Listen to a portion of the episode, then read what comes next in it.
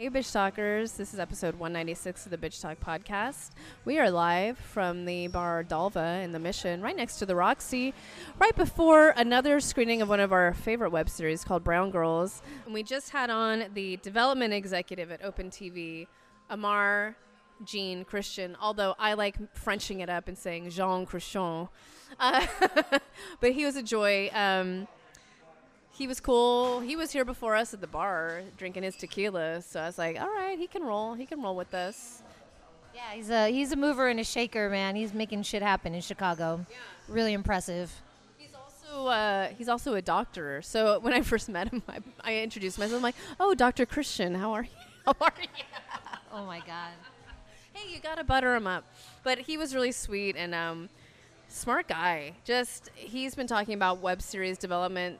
He said before 2014, but those are the articles I found um, online that he wrote. Um, but really fun and.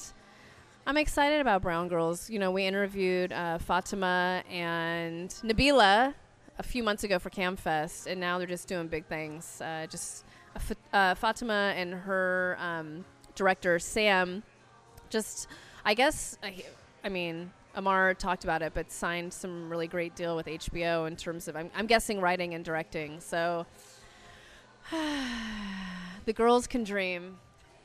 Yeah, I'm really excited. I'm really excited to see what comes of it, and I'm I'm sure they've kept a lot of creative control over the show. Um, but I'm excited what comes of it because if you watch it on Open TV, you can watch it right now for free.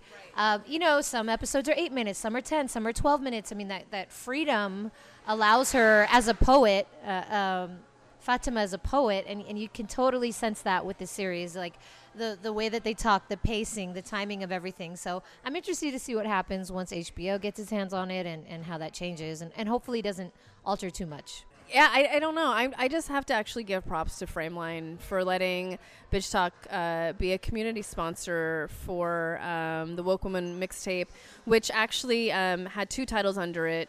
Uh, it was BKPI and 195 Lewis, who 195 Lewis has been up on our Instagram game. Hey guys, holler. They hollered at us, I hollered at them. So go support your local uh, film festival, especially during Pride Month. So um, I'm excited for Frameline. I also uh, want to let you guys know that you can look at all of the Bitch Talk podcasts on the beautiful bitchtalkpodcast.com website. It's completely up to date. You can find all 194 podcasts up on that bitch. And um, just holler at us go find us and, and come say hi. We're doing a lot of things, and I'm getting emails from friends and, and people that are like, You guys are doing big things out there. I'm like, Yeah, we're hustling. So the hustle is real, and we're doing it. So enjoy our uh, chat with Aymar Jean Christian. I'll say it properly. And um, please go see Brown Girls while it's still free.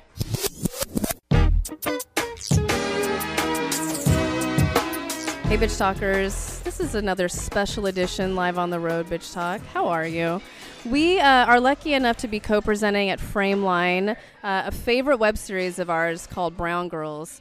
And, uh, you know, they're kind of taking off now. There's a lot of chit chat around Hollywood and maybe HBO uh, about this series that we got really excited about. So once we heard that that was happening and that one of the producers is going to be at Frameline, we're like, you got to be on. So we have Aymar Jean Christian, because I like the French version of his name, also known as Dr. Christian, also known as just Aymar. But he's here from Brown Girls, and we just wanted to welcome you. Um, so welcome to the show. Thank you so much. And I will say that Frameline did make a mistake in my designation. I'm not a producer on Brown Girls. I am basically their first development executive. Oh, so you're executive. All right. like not an executive, but that's the way to think about me. Yeah. Okay. All right. All right. Well, I was I was googling around and I couldn't find producer anywhere else. So I'm like, I'm gonna go with Frameline's title, but you're the executive. So um, I guess the first question is for our guests: um, How did you get involved with Brown Girls? Yeah. So I um, am running a project called Open TV Beta out of Northwestern as a research project, and the idea is to experiment with different ways to develop television that center folks who've been historically marginalized from the industry and also from a research perspective gain insight into what development looks like helping with production, exhibition online in Chicago, etc. We work with all Chicago-based artists, and you know Sam Bailey, the director of Brown Girls, is from Chicago, and we actually debuted Open TV with Sam's first series, You're So Talented, story about a young woman of color finding herself and her footing um, in Chicago, and so. Um, Fatima Asghar, I also knew in Chicago, who wrote Brown Girls. She's a poet, um, and I, you know, worked with her on the Chicago Home Theater Festival. So she knew about Open TV. She knew about Sam, and, and You're So Talented. And I think she'd been writing Brown Girls, but seeing Sam Bailey produce two seasons of You're So Talented, you know, on an indie budget and doing it so well, really motivated her to move forward with Brown Girls. So she invited me and Sam to a reading of Brown Girls in early 2016 with the idea that Sam would direct and produce and Open TV would distribute. Um, and that's exactly what happened. Wow, uh, and just just to go back to o- Open TV, right? Uh, uh, how did you how did you launch it? How do you get the funding for these shows? Because these are shows that I, I feel like people are starving for. These are stories for uh, uh, people that, that we don't see ourselves on, on the screen, and, that's why you've created Open TV. So, how do you fund it, and how can people get in touch with you and, and create these shows themselves? Absolutely. So, Open TV is a research project. It really came out of years of research that I did understanding the web series market. I interviewed over 100 web series producers and asked them, How do you make your show? How do you get the word out? And what I found out was that they were really innovating in the development process, the process by which shows, uh, television networks, excuse me, select what shows to license and distribute. Um, they were going around the network executives and piloting shows in collaboration with uh, other producers, fan communities, and sometimes even brands themselves who are fleeing television, right, and wanted um, to get around the 30 second spot. So I started Open TV because I was like, you know, we need independent distribution platforms on the web that center intersectional identities and don't just try to target communities like Hollywood does, like BET's only for black people, right? Or women's entertainment's only for women or Logo's only for cisgender white gay and lesbian people. Um, so you know i wanted to see like can we create a network that really is for everyone who's marginalized and what would that look like? So that's my research question. And so northwestern funds open tv to supply the data to answer that research question. So we make tv to understand from a research perspective how to make TV, if, if you will, on a small scale, on a local level, and in an identity focused way. So we have these variables. We're doing things differently from Hollywood. And my idea is to compare and contrast. We're doing it this way, Hollywood does it this way. What kind of value can we generate from this process versus the value that Hollywood um, says that it generates? What, what I love about Open TV is um, a, a lot of excuses for Hollywood not identifying or having stories about people like us is because it's not relatable, right, in quotations. But what you're doing in your research is showing actually the opposite. Like people actually want stories that are relatable, and what we're seeing is is the opposite, right? Yeah, absolutely. I think, you know, relatability is a concept that's been very tricky for Hollywood, right? Because it's associated with this you know, we want a universal story that appeals to everybody. And what they lost because they had mass distribution, they had control over distribution, so they could govern what how stories were told. Now with the internet, anyone can tell their story, and they're realizing actually specificity is relatable, right? I was just talking about this with a friend before this that actually people relate to stories that seem real, and real stories are messy and complicated, and all of your racial, gender, sexual, class you know, your disability, your access to citizenship, all of these factors in your life come into play, and people glom, glom onto that. They're like, oh, that's real because there's that moment that couldn't have been made up by anybody, right? It's not watered down to appeal to everybody. It's actually about someone's experiences, and that's interesting. Um, so I think Brown Girls is a really great example of that because it's at once very specific, and yet it gets at those moments that many of us have, and I think that's just what good storytelling is. So my job is really just to help people tell whatever story they want to tell. I don't give creative notes. I'm not trying to make any story broad. I'm really just trying to say, how can we tell your story as best as we can? So when you saw Brown Girls uh, for the first time, or just you know in writing, were you like, "Well, wait, let's just make this White Girls"? That's already on a. I mean, you're you're yeah you're you're an executive, right? No, I'm just kidding. Um, yeah, so I mean, it's interesting that you know in Fati's script it says that none of the character- characters will be cast as white; that it has to all be people of color. And I think you know that decision was complicated. I think in part, you know, there's so many talented actors of color who don't get to have these roles, so they're underrepresented. And I think they thought, well, we can actually showcase a lot of talent that isn't seen, and why? not do that, right? Um, I think also there's just so many more shows for white women versus women of color. Um, it makes sense both from a story perspective and a marketing perspective to center those folks. So um, I thankfully did not have to give Fati one note about anything in that show. I really thought it was kind of perfect from script stage, and Sam talks about this as well. I mean, I think they talked about cha- making minor changes, but um, I just let those women do what they do.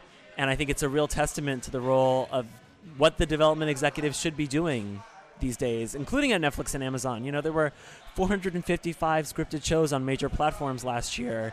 You know, there's too many stories being told to try and reshape what artists are doing. Just let them do it, and you'll sink or swim based on creativity alone. Um, so I was I was looking at your blog and I was just stalking you online, and uh, you were already talking about web series in 2014. Um, it, uh, how did you know this was going to be the future? Um, well, I didn't, but I actually really when I started this work, I didn't think everyone was talking about how they're going to change television, and I actually didn't really believe them. um, I kind of was like, yeah, that's cute. I think you know this is probably going to remain marginal. And then as I was interviewing people, they were getting development deals. You know, I was interviewing Issa Rae before she got her HBO deal. I interviewed Abbi and Ilana before they got their Comedy Central deal. The High Maintenance folks before they got their HBO deal. Um, and it really was a testament to their creativity and their ability to speak to communities and mobilize them that just they proved to the industry that they were doing television outside of the television industry. Um, i was just more interested in like how stories are told without an institutional infrastructure. Um, and it was just um, remarkable to, for me to see that people actually built an infrastructure outside of hollywood completely on their own. I mean like nobody knew what they were doing. You know, they were just trying to be real with people. Um, so I didn't know, but I'm happy that other folks did the work because they proved my theory for me. yeah, well, um, what, what, what I was going to say that I uh, I love about Brown Girls is the as you said that the timing, the pace. It's it is a comedy. It's funny, but it, it's not rushed. It's just there's something so natural about it, and, and Chicago with Chicago as a backdrop, which also we don't see a lot of stories about Chicago, and it, it's kind of a love story to Chicago as well. And, and, and you you living there, I mean, it's that's what makes it really special to me. Yeah, I mean, they shot all of it in Pilsen, which is a historically Mexican neighborhood that's being gentrified right now. So I think they were thinking about, you know, where do artists in Chicago live right now, and especially what neighborhoods feel welcoming to artists of color. And Pilsen is one of those neighborhoods right now. Um, so they wanted to sort of capture Pilsen in this moment because in 10, 20 years it might not be the same. You know, I think of like, we're here in San Francisco. I think of Barry Jenkins, who did Moonlight, his first film, Medicine. That's our buddy. So we interviewed him. Yeah. friend, of, friend of the show. Oh, wonderful! Yeah, you know, I thought that f- that film was so beautiful in so many ways and really captures this moment where black people were wondering, is San Francisco going to be for us? And I think that film is so prophetic. Um, Brown Girls might be the same way, but I was talking to someone else and they were saying that like, oh, I saw Brown Girls and I didn't even know where it was shot because so many times when we people shoot in Chicago, they shoot downtown. Like if it's a big film about Chicago, they shoot downtown in the Loop and maybe Old Town, like in the near gentrified sub like areas. The Chicago shows do shoot around Chicago, um, especially like Chicago PD, Chicago Fire, but they feel sort of like they're shooting where they can. Maybe Empire shoots in Chicago, but it shoots Chicago for New York. So I think I had no idea it was shot in Chicago because it feels like New York. Yeah, yeah, and so Chicago's used as a kind of proxy for New York a lot.